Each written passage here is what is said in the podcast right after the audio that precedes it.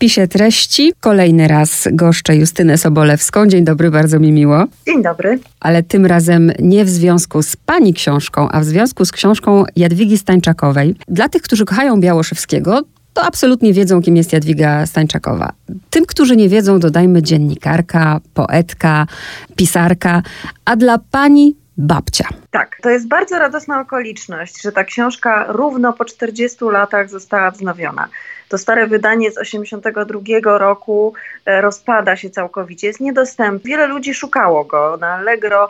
Dostawałam takie właśnie głosy, czy będzie jakieś wznowienie, bo była to w pewnych kręgach książka kultowa o utracie wzroku, ale też o depresji o literaturze.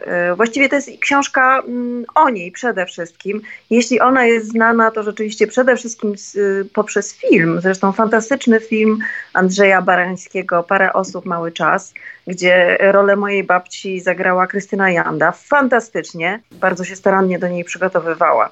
E, nosiła nawet właśnie taki brajlowski zegarek mojej babci, okulary, laskę, z którą chodziła moja babcia, także było to bardzo, bardzo dobrze przygotowane.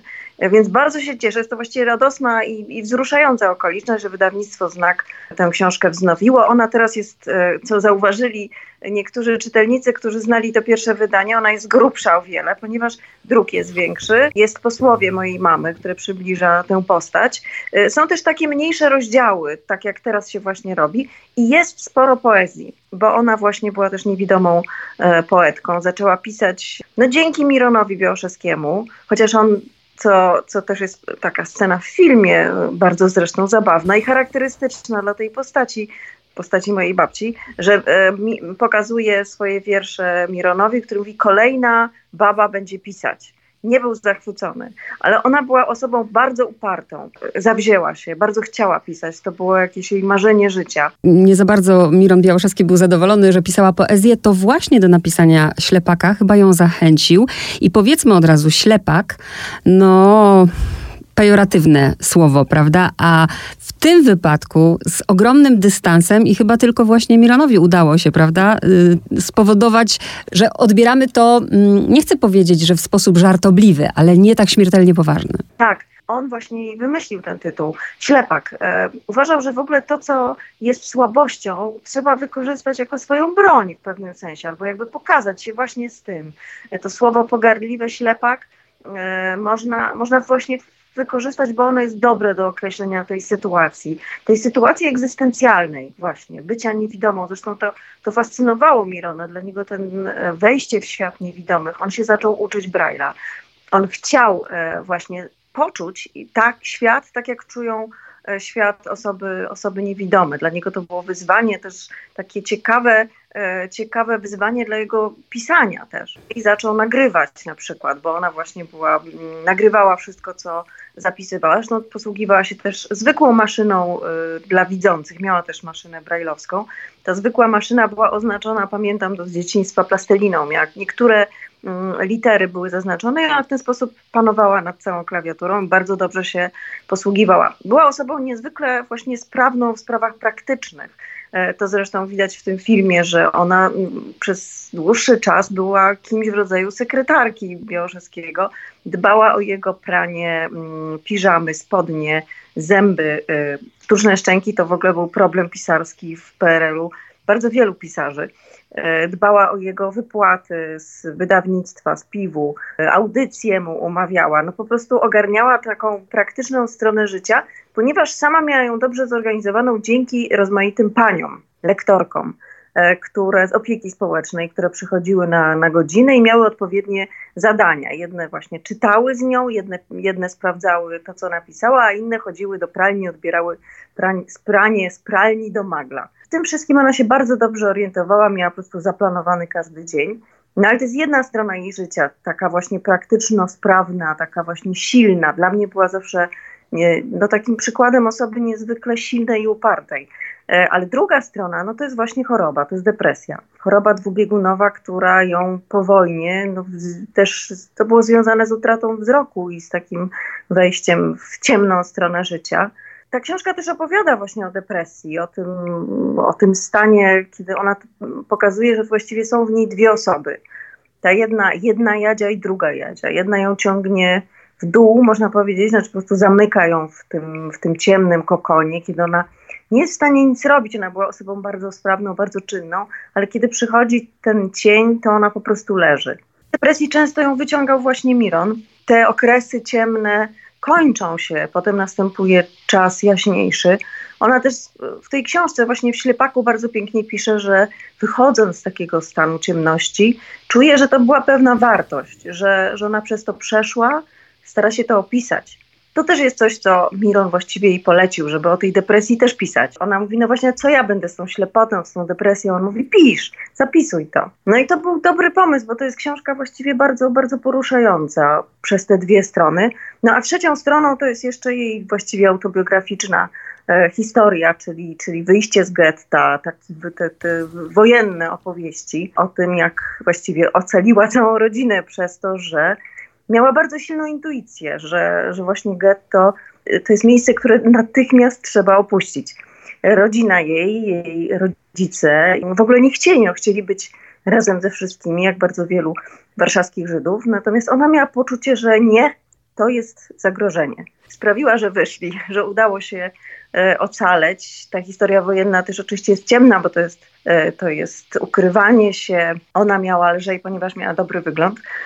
Y, dobrą znajomość niemieckiego, natomiast jej rodzice po prostu bardzo, bardzo ciężko to przeżyli, byli szantażowani. No jak wiele, wiele żydowskich rodzin, cudem udało się uratować. Tak, rzeczywiście mnóstwo tutaj jest wątków w tej książce.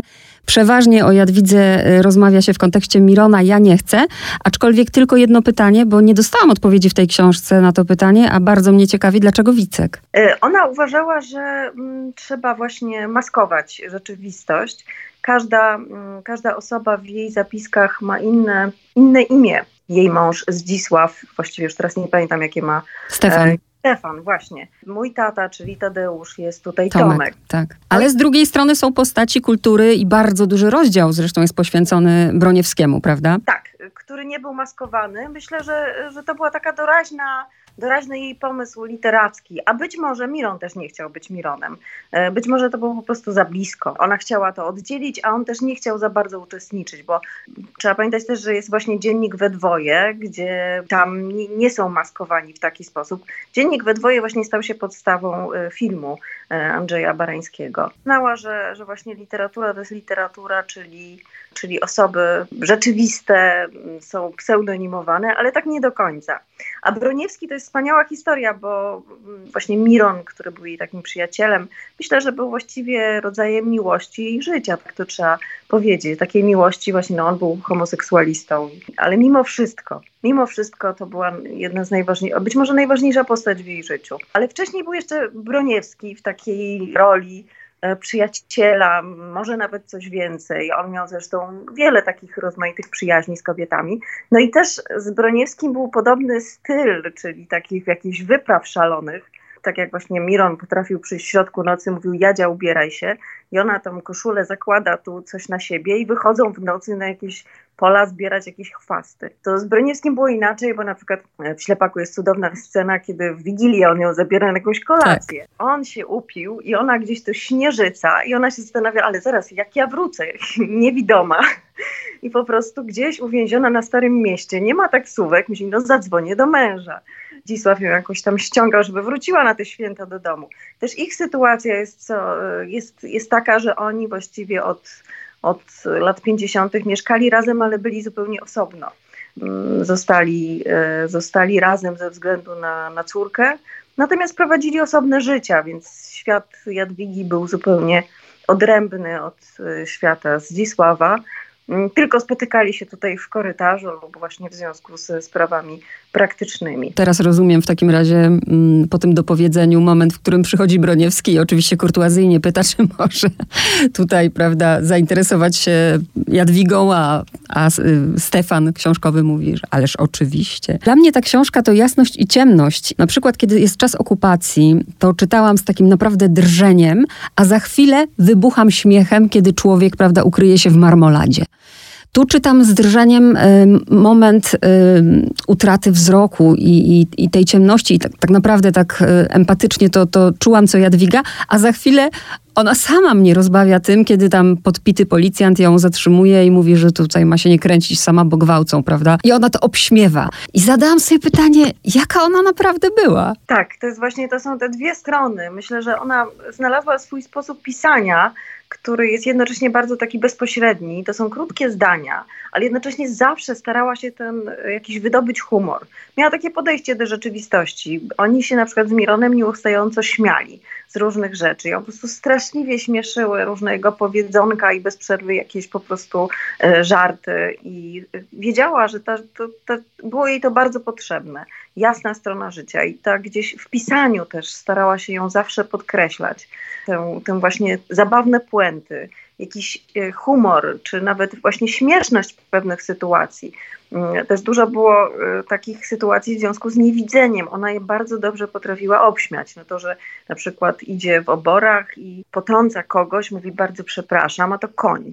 I potem strasznie długo się z tego śmiała, jak przepraszała konia. Czy właśnie rozmaite takie sytuacje związane z, z niewidzeniem, które przecież no, dla niej były trudne, bolesne. Zresztą sama mówi, że ten moment przejścia między widzeniem a niewidzeniem pełnym, czyli to, ta utrata wzroku, to był najgorsze, najgorszy moment życia, bo nie umiała się poruszać jeszcze w tej rzeczywistości niewidomych po prostu. Więc jakby całe życie to było takie, w tym momencie takie potykanie się.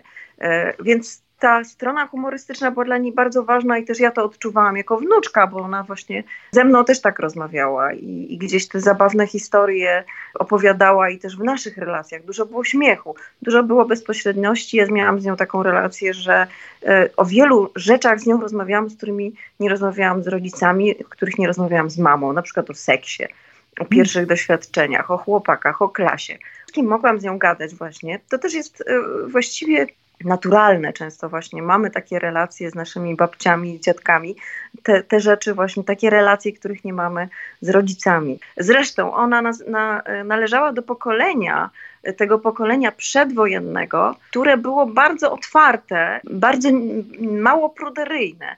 To też rozmawiałam z, z, z moimi rówieśniczkami, które miały podobne doświadczenia, że to było takie pokolenie naprawdę nowoczesne. I ona miała bardzo otwarte podejście do, do rozmaitych zjawisk współczesnego świata, też bardzo, bardzo ją właściwie zajmowały na przykład prawa kobiet. To były, pamiętam, takie właśnie w, w latach 80., w latach 90., jakieś pierwsze encykliki papieskie, kiedy ona od razu jakoś tak reagowała, że to jest przeciwko kobietom. Więc, więc miała takie, takie właśnie podejście niezwykle nowoczesne. Ale to była jedna strona, to była strona właśnie ta jasna. Pani mówi właśnie o tych ciemnych rzeczach i tego jest dużo, bo choroba dwubiegunowa właściwie trzymała ją przez całe życie, cały czas powojenny. Właściwie to, to było związane z, z przebywaniem w szpitalu psychiatrycznym. W tamtych czasach, trzeba pamiętać, jedynym lekiem był lit, który przestawał działać. I to było straszne. Znaczy, rzeczywiście te jej epizody chorobowe były bardzo ciężkie i były coraz cięższe. Dwa pytania w jednym. Pierwsze, czy pani pamięta to pierwsze wydanie w 82 roku? Czy pamięta, nie wiem, wrzawę wokół tego? Czy pani wtedy zaglądała do tej książki? A dzisiaj z perspektywy dorosłej kobiety i też dziennikarki, czy potrafi pani jakby to oddzielić i popatrzeć na nie babcię, a pisarkę? Ja nie pamiętam tego pierwszego wydania. W ogóle muszę powiedzieć, że e, moja babcia była właściwie skupiona przede wszystkim na twórczości Mirona i gdzieś ona czuła się taką spadkobierczynią. Ja byłam wychowana na opowiadaniach Mirona, no właśnie ja słuchałam głosu Mirona od dzieciństwa, bo właściwie byłam wychowywana w takim, e, w takim kulcie. Zresztą no ja go jeszcze pamiętam, przy czym oczywiście to nie był taki pełny kult, bo on był przeniknięty śmiechem i, e, i jak, zresztą jak się słucha tych nagrań ich wspólnych, to oni cały czas tam rechoczą,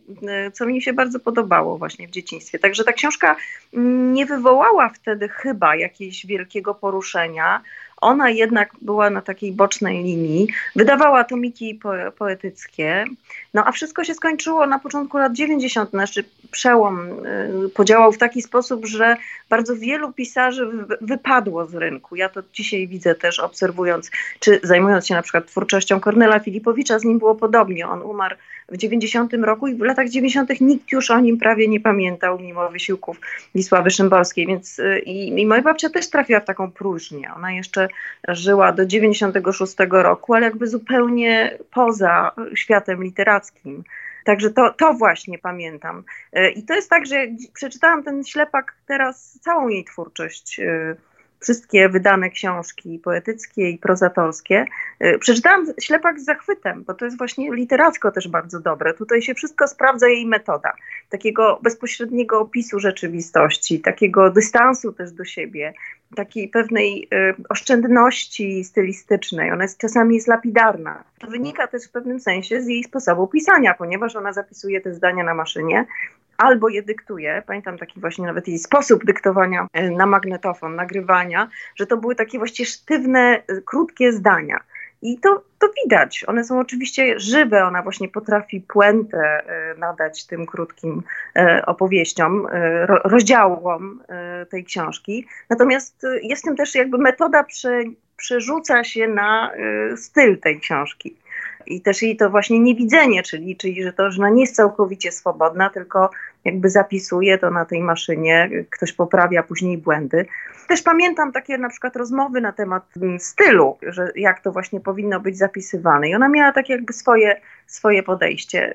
Nie wszystkie jej teksty z późniejszych książek wydają mi się tak dobre właśnie jak Ślepak. Wydaje mi się, że sporo można wy, wybrać takich, że, takich perełek, mhm. ale ona pisała bardzo dużo. Myślę, że pisanie było też jakimś sposobem po prostu walki z depresją, więc y, nawet w tym trudnym, najtrudniejszym okresie w tych latach 90. napisała mnóstwo różnych y, też zapisków. Wydaje mi się, że niektóre są bardzo na dzisiaj, bo ona na przykład pisała coś, coś takiego, co nazywała prozinkami, czyli krótkie pruski. Żyjemy w czasach, kiedy krótka proza kwitnie y, i takie prozinki są takie właściwie obserwacje, sytuacje, mm, być może, być może dobrze będą pasować do dzisiejszych czasów. Mam wrażenie, że właśnie te lata 90 zupełnie się z nią rozeszły, że to nie był, nie był czas dla niej.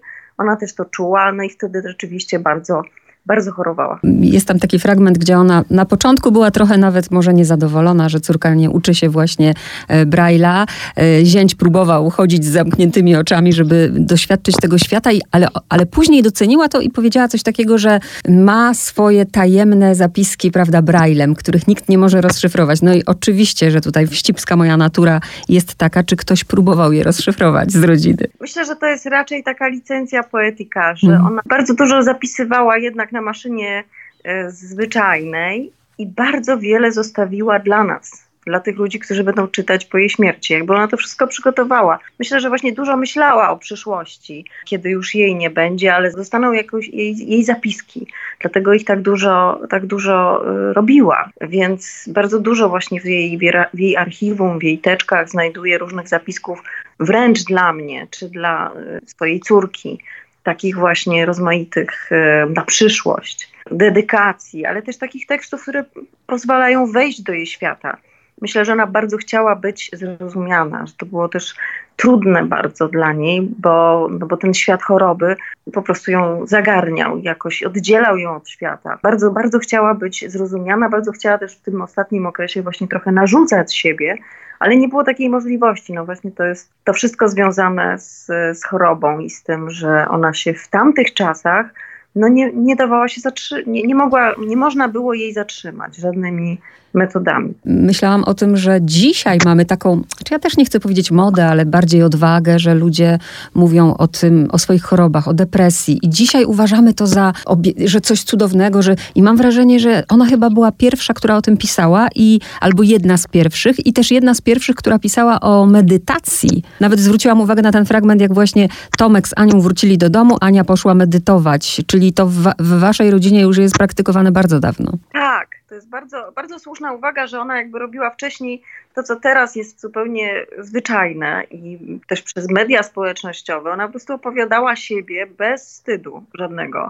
E, wręcz miała taki stosunek do rzeczywistości, że jeżeli jej gdzieś nie chcą, to trudno, ale ona chce. I ona to zrobi, choćby się z niej śmiali. Nawet całe jej wejście w ten krąg Mirona Białszewskiego było Ona była tak zwana stara. Tam byli młodzi. I oni wcale nie chcieli, żeby ona jakaś tam stara, niewidoma, jakiś ślepak, żeby tam był i zajmował miejsce, zabierał im tego Mirona. Ona, ale ona z całą swoją siłą taką właśnie narzucania też siebie, opowiadania o sobie, potrafiła właśnie wywalczyć siebie. I w jej pisarstwie to jest rzeczywiście bardzo mocne, że ona, że ona opowiada o wszystkich tych rzeczach bardzo, bardzo właściwie intymnych e, i trudnych i właśnie związanych z chorobą, a wtedy to w ogóle nie było przyjęte. I rzeczywiście medytacja tak, znaczy cały ten ruch zaczął się na początku lat 70. w Polsce, kiedy przyszła medytacja transcendentalna i wszyscy byli z tym bardzo zainteresowani. Właśnie Miron też chodził na te różne pierwsze spotkania medytacyjne i na te wszystkie i, e, rzeczy, które tak nagle przyszły do Polski, ona też zaczęła rozwijać e, no właśnie dermooptykę. E, Lechem Fazy Stefański, mm, jeden z twórców teatru na Tarczyńskiej i przyjaciel Mirona, który miał rozmaite też zdolności i umiejętności, też na przykład hipnozę stosował, no, no mnóstwo. Też zaczął rozwijać właśnie dermooptykę, czyli sposób Mm, widzenia za pomocą dotyku. I zajmował się tym właściwie naukowo, a ona była taką jego no, rodzajem e, no właśnie asystentki, czy tej osoby, na której sprawdzał to wszystko. I ona była w tym dobra, ja to właśnie pamiętam z dzieciństwa, bo zawsze przychodziłam, a ona mówiła to czerwone czy niebieskie. Tam jej coś ustawiała, ma to literki pod skłem, a to dwie szmatki, a to takie jakieś plastikowe, właśnie coś czerwonego i niebieskiego. Niebieskie zimne, czerwone ciepłe. I ona po prostu dotykiem sprawdzała i to jej dobrze szło. Oczywiście to też nie mogła tego stale rozwijać, ponieważ choroba wszystko przerywała. Znaczy w momencie, kiedy e, nadchodził ten epizod, to, to jakby wszystkie inne rzeczy, te jej sukcesy, bo ona, ona mówiła nam o tym, też zapisywała, że, że to jej widzenie właśnie otwiera się na inne możliwości.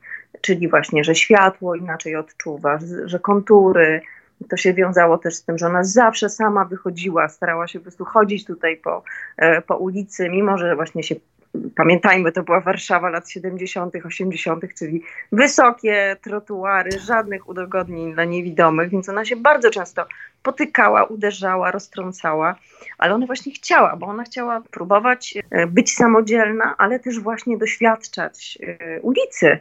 Zresztą bardzo pięknie to w, w poezji opisywała, te, te właśnie swoje doświadczanie świata, doświadczanie przyrody, zieleni tutaj miejskiej. Nawet pisała listy w sprawie jesionów na ulicy Chorzej. Także y, bardzo mocno y, odbierała rzeczywistość i rozwijała te inne sposoby poznania. Odpowiedziała mi też właśnie tą książką na pytanie, które mnie zawsze nurtowało, bo ja zawsze myślałam i tak sobie to tłumaczyłam oczywiście, że łatwiej jest tym, którzy nigdy nie widzieli, bo nie mogą za tym tęsknić i tak dalej. I nagle dostaję odpowiedzi, y, bardzo dużo tutaj miejsca jest właśnie poświęcone mm, temu, jak jest z książkami dla niewidomych.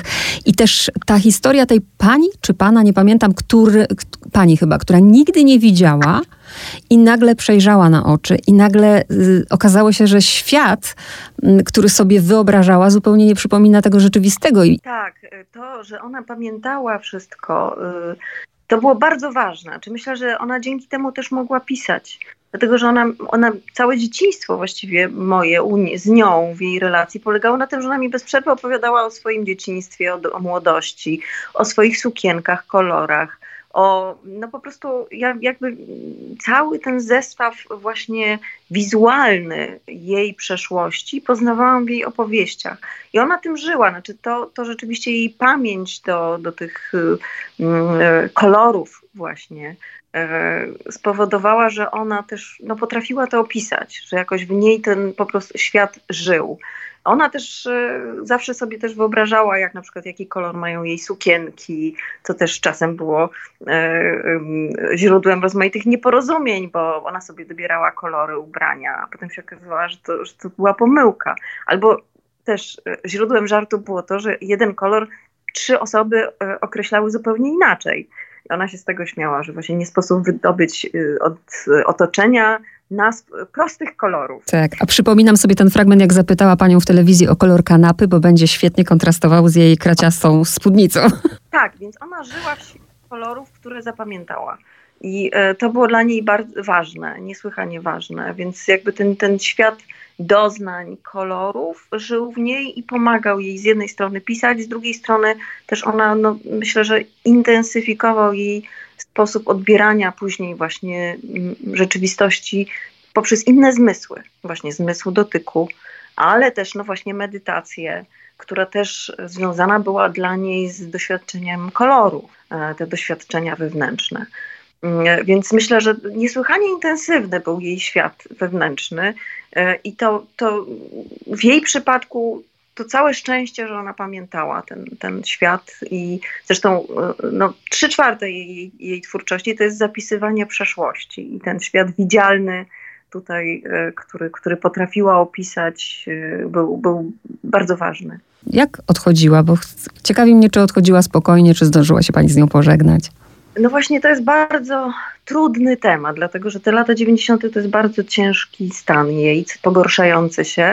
Do tej depresji, do tej choroby dwubiegunowej doszła psychoza. I to już, e, to było bardzo, bardzo trudne, bardzo ciemne. Ja właściwie z nią byłam w tych ostatnich momentach i to był no to to było, znaczy tych momentach świadomych, kiedy jeszcze była w domu, bo potem właściwie rok spędziła w szpitalu i to był z jednej strony szpital psychiatryczny, później szpital e, na Banacha, ponieważ już właściwie no, była za pomocą kroplówki dokarmiana. Czyli właściwie to było trochę tak, że ona już przestała chcieć żyć.